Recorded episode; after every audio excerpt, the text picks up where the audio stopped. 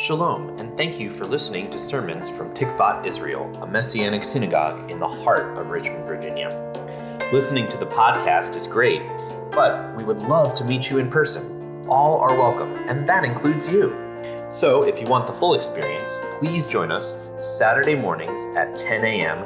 for our worship service at the corner of Arthur Ashe Boulevard and Grove in the historic synagogue across from the Art Museum. Can't make it in person? No problem. We are also live streaming on YouTube.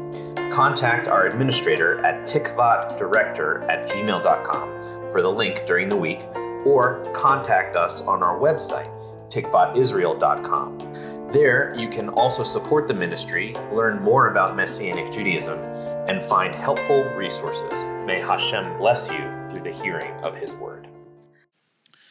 One of my favorite uh, superhero story devices, and it's in, actually in a lot of movies, but uh, typically in a superhero story as well, when the villain has everything planned out, right? And then the hero arrives at the end, and then the villain says something like this Haha, you're too late, Batman. I've already set up my evil plan. There's no way you could possibly foil me this time.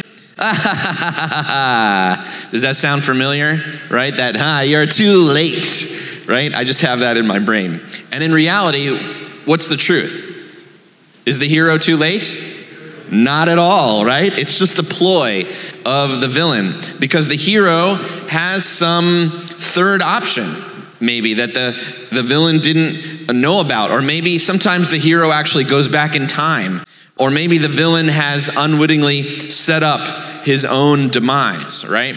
So I just have a, little poem of encouragement for these heroes that are stuck in this situation. This is how it goes Dear Batman, it's never too late to rededicate. Though the timing might be odd, rededicate yourself to God. No matter what time your arrival, you're never too late according to the Bible. Thank you. Thank you. Yes. Yeah, I'm a regular uh, T.S. Eliot up here. Okay. You know, I had a real life situation in ministry very similar to the hero villain showdown that I just described. The villain was not human, but rather the same villain that we described in our Haftarah portion, the enemy of our souls, the accuser. Here's what happened. There was an older Messianic Jewish man that I got to know a few years ago. His son brought him here to Tikvat a few times. The son called me because his father was in the hospital so I went to minister to them both. The father was not very responsive, but he had accepted Yeshua many years before. So I said a few psalms and liturgies over the dad, but mostly I comforted the son and talked with him, and we processed his emotions together and, and what he was feeling. About a month later, the son called me to let me know that his dad was passing away soon. Could be any day or even in the next few hours. I happened to be free when he called, so I went by the assisted living facility to pray for the family. By the time I arrived, however, I was too late. The father had already died, and his three grown children were there around him, including the son whom I had met. I said the Kaddish, the mourner's Kaddish that I read a few minutes ago, and a few other prayers, and I spoke some words of comfort to the son and the two sisters, his two sisters. As I left the family and stepped outside into the parking lot, I was suddenly overwhelmed with emotion. I said to the Lord, If only I had arrived earlier. And I felt the Lord comfort me once I was alone, after I had comforted the family. It was just me and him in the parking lot. And I had a strong sense of the Lord saying, It's okay because now he's with me, the rabbi of rabbis. And just as suddenly, I felt an overwhelming sense of peace because I am a father, but he is the father. I am a rabbi, but he is the rabbi. Yeshua is my rabbi. So I had gone a month earlier. And I had, in a sense, gardened this man and, and ministered to him, even though he couldn't really respond to me. But I was doing the avodah, I was doing the gardening. A month earlier, he was part of my avodah. But now, this man was not in my garden anymore. He was in the garden of the Lord. The villain of my soul tried to tell me, like that Batman villain, right? You're too late. But the Lord comforted me because it's never too late, because God is sovereign over time and space.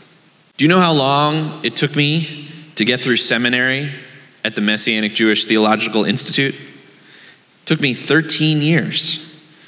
I thought they were going to give me a bar mitzvah at the end of it. I mean, it was, you know, it was really something. I started even before I had met my wife. That's how young I was. I was a school teacher at the time, so I could only take one class at a time. Some days I felt like I was too late, it was taking too long. But the good thing about it was that I could apply what I was learning in school to my life and to my work, especially once I wasn't teaching anymore, once I was doing more ministry. Sometimes folks go away to seminary and they might get it all done quickly, but they have no practical experience, perhaps, to anchor them. So that when they start pastoring or rabbiing, there's this huge shock and uh, a huge learning curve. And the enemy was trying to tell me, look, you're, you're taking too long, you're too late. But the Lord was my hero, and he encouraged me to persevere and see the goodness of this process, to see, oh no, this is the process that the Lord was giving me so that I could have on the job training, so that I could learn something in school and apply it at the same time and still go through it you know, as I was working as a teacher or working here at the synagogue, I just did it at the Lord's pace, at my own pace. This week after work, I went outside with my son and uh, met a neighbor of mine with a cute little puppy. We just started chatting, and he started sharing with me some things, like he went to Liberty for college and that it was a Christian university, that he had some challenges at work training up some knuckleheads. That was his words, not mine. And he shared with me that he had lived here for a year, he had moved back here, but he didn't yet have a church home. I felt led to ask him about that. He also shared that he lived for 10 years in Miami and had a girlfriend during that time, but they broke up and he moved back here to Richmond. He said he felt old. He was 35, like he was behind or something. And I shared with him, well, I'm 41 and I had my son last year when I was 40. And he said, you know, all my friends are on their like third kid or something. You know, it feels like a competition. Eventually he said, you know, I guess I guess it's not too late. And I said, absolutely. And he said he really needed to hear that. And I, of course, I thought of the sermon that I was writing. You know, I was in, this week. This is what I was working on, so I felt like it was it was appropriate, and I felt a nudge from the Holy Spirit I don't always do this, but I felt a nudge and I asked if I could pray for him. You know, I just met this guy. And uh, he said, absolutely. So I prayed a blessing over him that he would find a good church home or Messianic synagogue and a wife at the right time. But I just thought it was interesting that the Lord did that. I don't always share my faults and struggles up here from the Bema because it, it wouldn't be you know, necessarily appropriate. But it's important for you to know that I am human. Yeah. I have faults. I have bad days. I'm not sure the best way to prove to you that I'm human and that I have faults. Maybe I should select which of these pictures has a bicycle, and then you'll know that I'm human. That joke was just to capture your attention. I'm sorry. Anyways, when I met this young man this week, I was actually having a bad day. I was really not feeling good. And just being available and feeling that nudge from the Holy Spirit to speak encouragement to him and pray for him, it was a real blessing from God and an encouragement to me. God was showing me that it's never too late in the day, it's never too late in the week to rededicate myself to the Lord to be available to what God wants to do. There was a commercial when I was growing up for something called the pizza bagel. And the jingle went like this Pizza in the morning, pizza in the evening, pizza at supper time. You know this, right? When pizza's on a bagel. Thank you. All right. You can have pizza anytime. That's right. Well, I'd like to adapt this for the mercy of the Lord. Because we know from Ecclesiastes that his mercies are new every morning. But also, there's this. So sing it with me if you know it. Mercy in the morning, mercy in the evening, mercy at supper time. You're not singing with me. When God's mercy is upon us, we can dedicate ourselves anytime. Yeah. It needs a little work, I think. You know, don't clap for that. it's never too late to do what? To rededicate. That's right. That is one of the nuggets of wisdom from the Hanukkah story. The legend of the oil lasting eight days is probably true.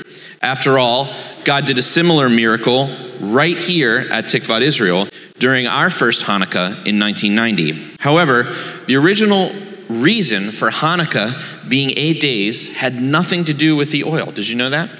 What other holiday do we know is eight days?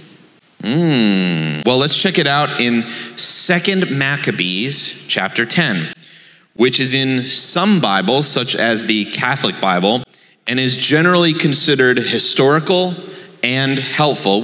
It's considered historical and helpful, but not inspired scripture. For some context, Judah Maccabeus and his brothers rose up against the evil Greek tyrant Antiochus because he had forbidden the Jews from keeping the Torah and had desecrated the holy temple with foreign gods such as Zeus and by sacrificing a pig, if you can imagine that, in the Holy of Holies. The word Hanukkah means dedication because the Jews cleansed consecrated and purified the holy temple once again. So let's take a look at that. Now, Maccabeus and his followers, the Lord leading them on, recovered the temple and the city. They tore down the altars that had been built in the public square by the foreigners and also destroyed the sacred precincts. It's kind of like taking down the high places in the book of Judges. They purified the sanctuary and made another altar of sacrifice. Then, striking fire out of flint, they offered sacrifices. After a lapse of two years, and they offered incense and lighted lamps and set out the bread of the presence. When they had done this, they fell prostrate and implored the Lord they might never again fall into such misfortunes, but that if they should ever sin, they might be disciplined by him with forbearance and not be handed over to blasphemous and barbarous nations. It happened that on the same day on which the sanctuary had been profaned by the foreigners, the purification of the sanctuary took place. That is, on the 25th day of the same month, which was Kislev. They celebrated for eight days with rejoicing in the manner of the Festival of Booths, remembering how not long before, during the Festival of Booths, they had been wandering in the mountains and caves like wild animals. Therefore, carrying ivy wreathed wands and beautiful branches and also palm fronds, the lulav and the etrog, they offered hymns of thanksgiving to him who had given success by the purifying of his own holy place. They decreed by public edict, ratified by vote, that the whole nation of the Jews should observe these days every year. Such then was the end of Antiochus, who was called Epiphanes. Notice that they celebrated the festival of booths, otherwise known as Sukkot. When did they celebrate it? In Kislev, in, in the winter. That's why the festival was eight days, in addition to the likely miracle of the oil. You heard the expression, it's like Christmas in July. What we have here is, it's like Sukkot in the winter. It's amazing. They were simply unable to observe Sukkot because why? They were hiding in caves and they were fighting for their freedom, and the temple was desecrated. It wasn't able to be used for that purpose. It seemed like it was too late, didn't it? But the Lord gave them this time to recognize Sukkot, that God was with them in the wilderness, and God was with them not only in the fall, but also in the winter. And God is also with us when? In the spring and the summer. Yeah, He's with us all year round. Exactly. The Lord gave them that time. There's a similar provision in the scriptures for Passover. This is from Numbers 9, starting in verse 9. Then Adonai spoke to Moses, saying, Say to the children of Israel, saying, If any man, whether you or your descendants, becomes unclean because of a dead body or is away on a long journey, he may yet observe Adonai's Passover. They are to celebrate it at twilight on the 14th day of the second month. When is Passover normally celebrated? The evening of the 14th day of the first month. With matzot and bitter herbs, they are to eat it. They are not to leave any of it until morning or break any bones. When they celebrate Passover, they are to observe all its regulations. In other words, if you're unable to celebrate Passover for some reason in the first month of the spring, you can celebrate it one month later. This is actually in the Torah as a provision. There's no too late with the Lord. it's really beautiful. I actually did this. I celebrated Passover a month later with a Messianic Jewish man who was unable to celebrate. He missed Passover and he was unable to do it. He wanted to, it was on his heart to do so, and I went to visit with him and was able to bring the Seder and do some of the elements with him and, and celebrate with him. So, in other words, that's how it goes. There are many other examples of this in the scriptures. God gave second chances and third chances and fourth chances to many people in the scriptures. Think about Jacob. We've been reading through the story of Jacob, and how many times did he sort of mess up, and the Lord always brought him back? Or King David messed up a few times in different areas. Or Jonah. If you've ever seen the Veggie Tales for Jonah, what is the best song in that? He's the God of what? Second chances. It's beautiful, but it's true. What about Peter? when Peter betrayed Yeshua. He betrayed the Lord, his rabbi that he had walked with with three years, and the Lord restored him. What about Samson? He compromised so many times. The Lord always brought him back, and he had a good end essentially to that to that story. So this is what we need to understand from the scriptures that the Lord gives us those second chances, those third chances, and that it's not too late. However, We've been saying that it's never too late to rededicate ourselves to the Lord, to repent. And that is generally true. But there is one exception that we must address that actually helps us understand. There's one condition that would make it too late to repent. And thankfully, thank God, none of us here has met this condition. That would be if we enter the world to come and we're not present in this world any longer. This is from Shabbat 153a, which is from the Mishnah in the rabbinic writings. Similar to Second Maccabees that I read earlier, this is helpful Jewish literature that is not on the same level as the inspired scriptures, but it's still helpful. We learned there in a Mishnah that Rabbi Eliezer says, Repent one day before your death. Rabbi Eliezer's students asked him naturally, what did you think they would ask him? But does a person know the day on which he will die? He said to them, Ha ha! I hear him saying that. Exactly. All the more so, this is a good piece of advice. And one should repent today, lest he die tomorrow. And by following this advice, one will spend his entire life in a state of repentance because we don't know. And King Solomon also said in his wisdom, At all times your clothes should be white, and oil should not be absent from upon your head. Meaning that a person always needs to be prepared. This is similar to the parable of the maids who were prepared with oil for the wedding, at least some of them, and some of them were not prepared. This is a parable of Yeshua from Matthew 25.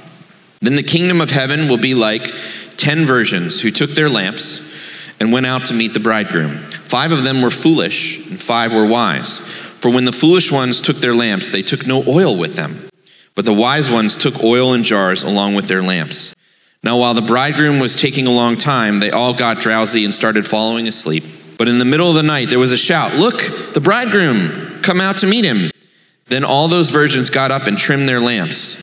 Now the foolish ones said to the wise, Give us some of your oil, since our lamps are going out. But the wise ones replied, No, there won't be enough for us and for you. Instead, go to those who sell and buy some for yourselves. But while they were going off to buy, the bridegroom came. And those who were ready went in with him to that wedding feast, and the door was shut. Now later the other virgins came, saying, Sir, sir, open up for us. But he replied, Amen, I tell you, I do not know you. Therefore stay alert, for you know neither the day nor the hour. In other words, since we don't know when we will cross to the other side, to the marriage supper of the Lamb, the world to come, we don't know when we will face our Maker, we should be humble. We should be repentant, and we should be filled with the oil, which is the Spirit of God. This really fits actually overall very well with the theme of Hanukkah that we've been exploring. In other words, today, if you hear God's voice, don't harden your heart. If God is nudging you, nudging you to do something, could be accepting Yeshua as Lord, could be apologizing to someone, could be forgiving an old hurt, following an instruction from the Lord, entrusting something or entrusting someone to God, could be carving out quality time with God in a way that is meaningful to you. Could be fasting from a craving that you feel you can't live without. Whatever it is, today is the day. Amen? It's never too late to rededicate yourself to the Lord. So if you can afford this moment to repent, take this time to relent.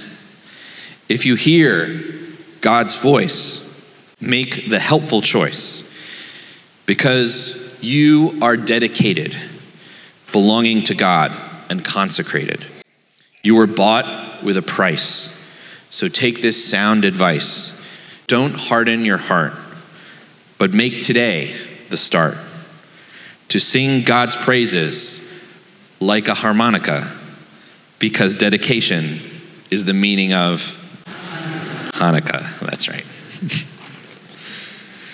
Avinu, Father, thank you for your goodness to us. We pray that you would help us to remain repentant, to remember it's never too late. It's never too late to turn back to you. If we're having a bad day, the first part of the day, we can turn back to you the second part of the day. If we're having a bad season, bad month, we can always turn to you the second part of the month. You're always willing and ready to have us back to you, Lord, because you are kind, because your kindness brings us to repentance, because you have set aside these times for us and you've given us multiple chances, more than one chance, to come back to you, to make things right. And we thank you for that, that your grace is sufficient for us, that your power is made perfect in our weakness. And in Yeshua's name we pray. Amen.